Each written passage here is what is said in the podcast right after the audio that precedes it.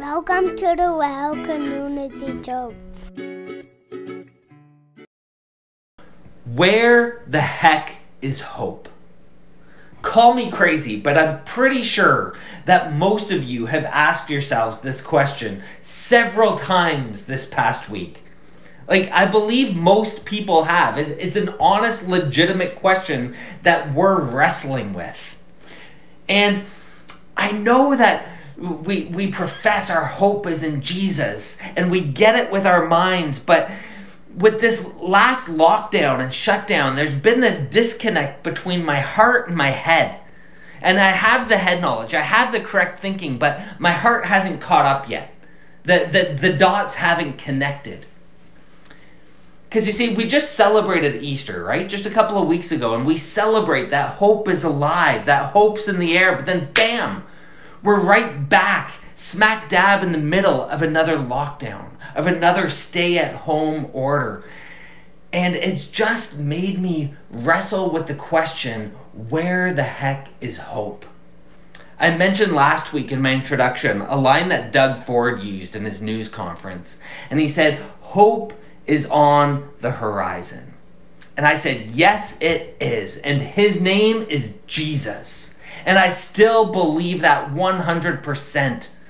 But you see, it's easy to say, it's easy to, to fix our minds on that.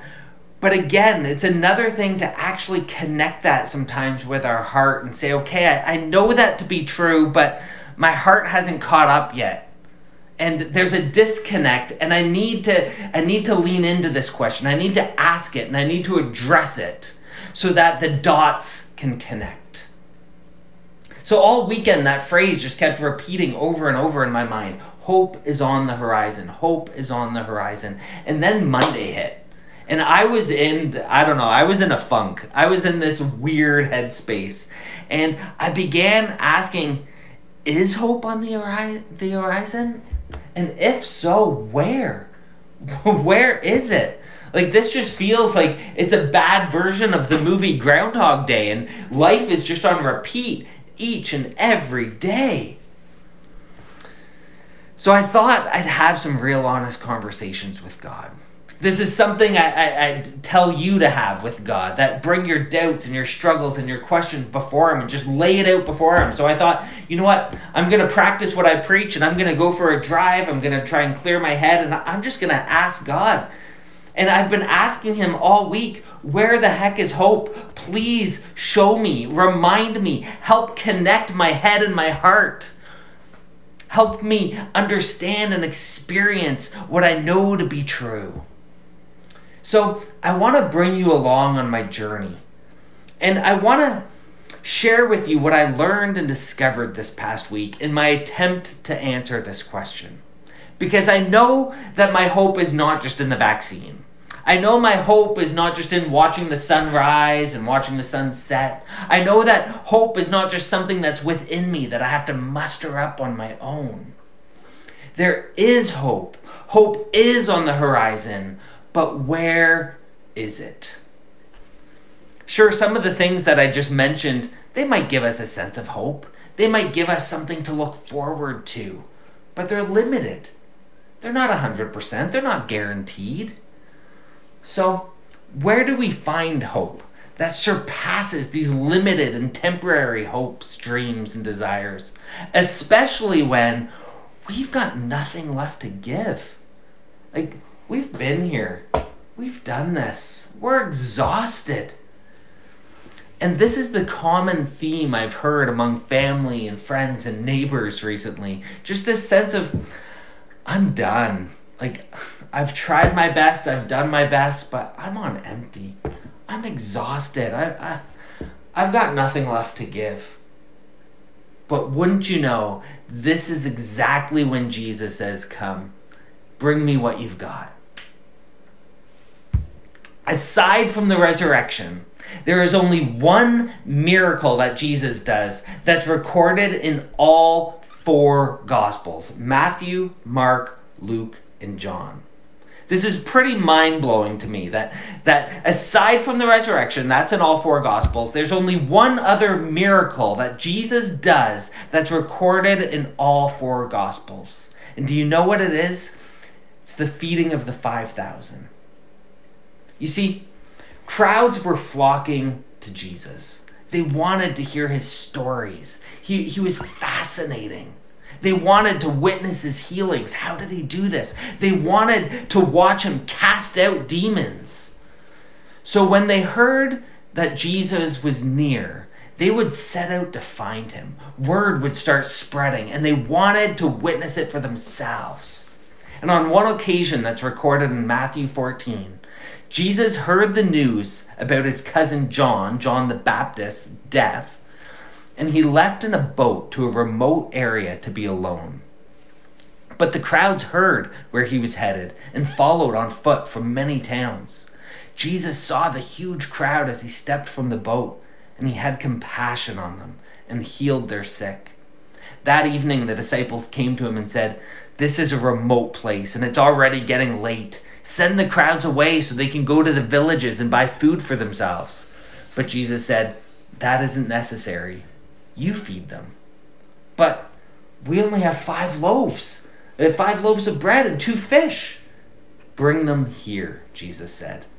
Then he told the people to sit down on the grass. Jesus took the five loaves and two fish. He looked up toward heaven and he blessed them. Then, breaking the loaves into pieces, he gave the bread to the disciples, who distributed it to the people. They all ate as much as they wanted and were satisfied. And afterward, the disciples picked up 12 baskets of leftovers. About 5,000 men were fed that day, in addition to all the women and children. Like, incredible, right? Like, this story is unreal. The disciples come to Jesus with a problem, and he responds by saying, What do you have? But but we we only have five loaves of bread and two fish. And in other words they're saying we've got nothing. Like we are out. We're we're done. Like jesus there's a crowd of 5000 people here and we've told you we have five loaves of bread and two fish. Like doesn't add up. And there's this sense of it's getting late, Jesus. We we've got to act. We've got to act fast. We've got to disperse them so they can go fend for themselves. They're hungry, we're hungry, we don't have enough. And in Mark and John's gospel, we're actually told that to buy enough food for people to simply have a bite would take more than 8 months wages. Like we're talking about something huge going on here. But yet Jesus says, Bring them here. Bring me what you have. I don't care if you don't think you have anything. I'm about to show you that with me, you'll always have enough. And with five loaves of bread and two fish, he blesses the food, he breaks the bread, and he distributes it among the crowd. And everyone eats their fill. And then the disciples go back around and collect 12 baskets full of leftovers. Like, what? Like, how? Like, d- sorry, something doesn't add up here. The whole thing defies logic, right? And yet, I believe this confronts us with a simple reality that Jesus takes our nothingness, our emptiness, our scraps, and he turns it into a feast. You see, our automatic reaction is much like the disciples. Like, how in the world is Jesus going to feed everyone with just this? Or how in the world is Jesus going to do the impossible? Like, sorry, doesn't really add up, Jesus. But how quickly do we forget that Jesus is the Word of God, that He existed in the beginning with God, that God created everything through Him, and nothing was created except through Him. You see, Jesus is the one who, in the very beginning, had made everything out of nothing at all. So, how hard would something like this be for someone like that? And did you catch what it said in verse 20? They all ate and were satisfied. They weren't just given scraps back, they weren't just given a bite or a mere taste. They ate as much as they wanted. And no matter how much they had, there was more and more and more. They were filled. They were satisfied. And still there were leftovers. There was more to be had.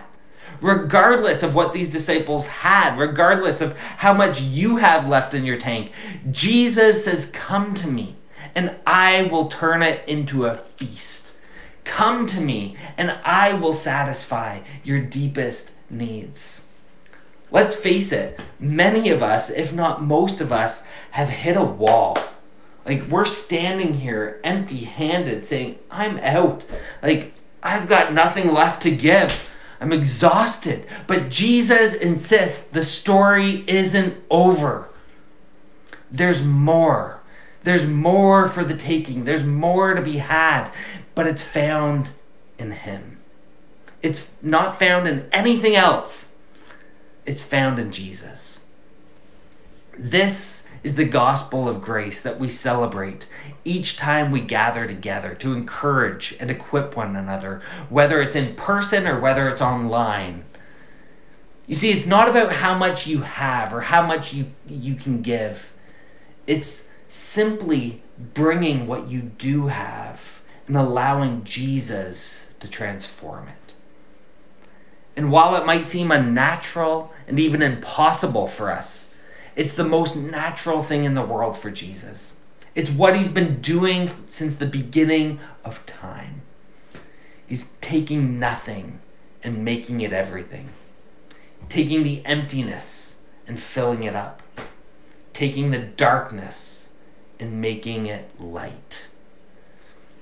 You see, everything changes when it's put into the hands of Jesus, and it changes for the better people who give their lives to Jesus become different people when they follow Jesus and they follow where he takes them.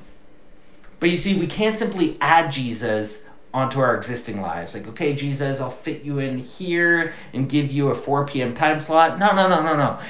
We must reorient everything around him. And this is the story of the Bible. It's not about us it's about what God has done and what God is doing. But the best part is that He invites us to be part of it. And He offers to transform our lives from the inside out. And this is good news because today people aren't just asking whether or not Christianity is true, people are asking whether or not it works. Is Jesus alive? Is he living and active? Can it turn my marriage around? Can it help me overcome an addiction? Will it change the way I feel and what I want in life? Yes. Two weeks ago, we celebrated Easter. And each year, we begin the weekend by remembering Good Friday, a day of remembering the sacrifice, the pain, and the suffering of Jesus. And then we wrap up the weekend by celebrating the resurrection, Jesus' defeat over the grave and over death. But we often forget the day in the middle, Saturday, which author Philip Yancey refers to as the day with no name, because we don't give it much attention. The other two days have their names Good Friday and Easter Sunday or Resurrection Sunday. But Saturday sits right in between. And in a real sense, we live on Saturday. As Yancey writes, what the disciples experienced in small scale, three days in grief over one man who had died on a cross, we now live through on a cosmic scale. Human history grinds on between the time of promise and fulfillment. It's Saturday on planet Earth. Will Sunday ever come? But you see, that dark Friday can only be called good because of what happened on that first Easter Sunday. You see, Easter opened a crack in the universe, sealing the promise that someday God will enlarge the miracle of Easter to a cosmic scale. Right now, today, as we live, it's Saturday on planet Earth. We're in the in between. But when we decide to follow the crucified and risen Jesus, our lives reflect something different to the world because we are not defined by death anymore. We begin each new day with a completely different perspective on everything, including the pain and trials of life lived in a Saturday world we look forward to the next great event, Jesus' return, because we know that it is coming, because the last great event has already happened. Jesus rose and he's coming again. And this is the truth that gets us out of bed each and every morning. This is the truth that helps put a smile on our face when there's nothing else to smile about. This is what gives us hope in the face of death. This is what gives us hope in the face of another stay at home lockdown order. Is that Jesus is alive and that Jesus is with you. He is present and he longs to be in a relationship with you. He longs to be the true king of your life and the world. He invites you to step in to his kingdom. So where the heck is hope? It's in the person of Jesus who has come and is coming again. Hope is found in Jesus, the risen King, who will take what you have, no matter how much or how little, and he will turn it into a feast. Hope is right here, right now, in the person of Jesus. When you're ready to say, I'm done, I, am out, I, I'm exhausted, I've got nothing, but I'll come he says, Yes, come to me. And it's through your weakness that my strength will be made known. That I will be able to take what little you have and I will take turn it into a feast that will go to impact those around you not only transform your life, but it will transform your family's life, your community, your neighbors, the world. You see, Jesus isn't asking you to do the miracle. He's saying, Bring me what you have. And even if you're like, I got nothing, he's saying, Bring it to me. Let me do the miracle. Leave that up to me. Let me do the work.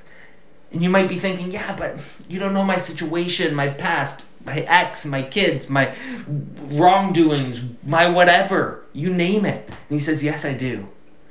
Now bring me what you have. Are you waiting to experience the life transforming work of Jesus? Wait no more. Come to Him today. Bring your scraps and get ready to enjoy a feast. Because with Jesus, there is always more. The story isn't over. Your story isn't over. With Jesus, there is always hope. Let's pray. Heavenly Father, thank you for the miracle of Jesus.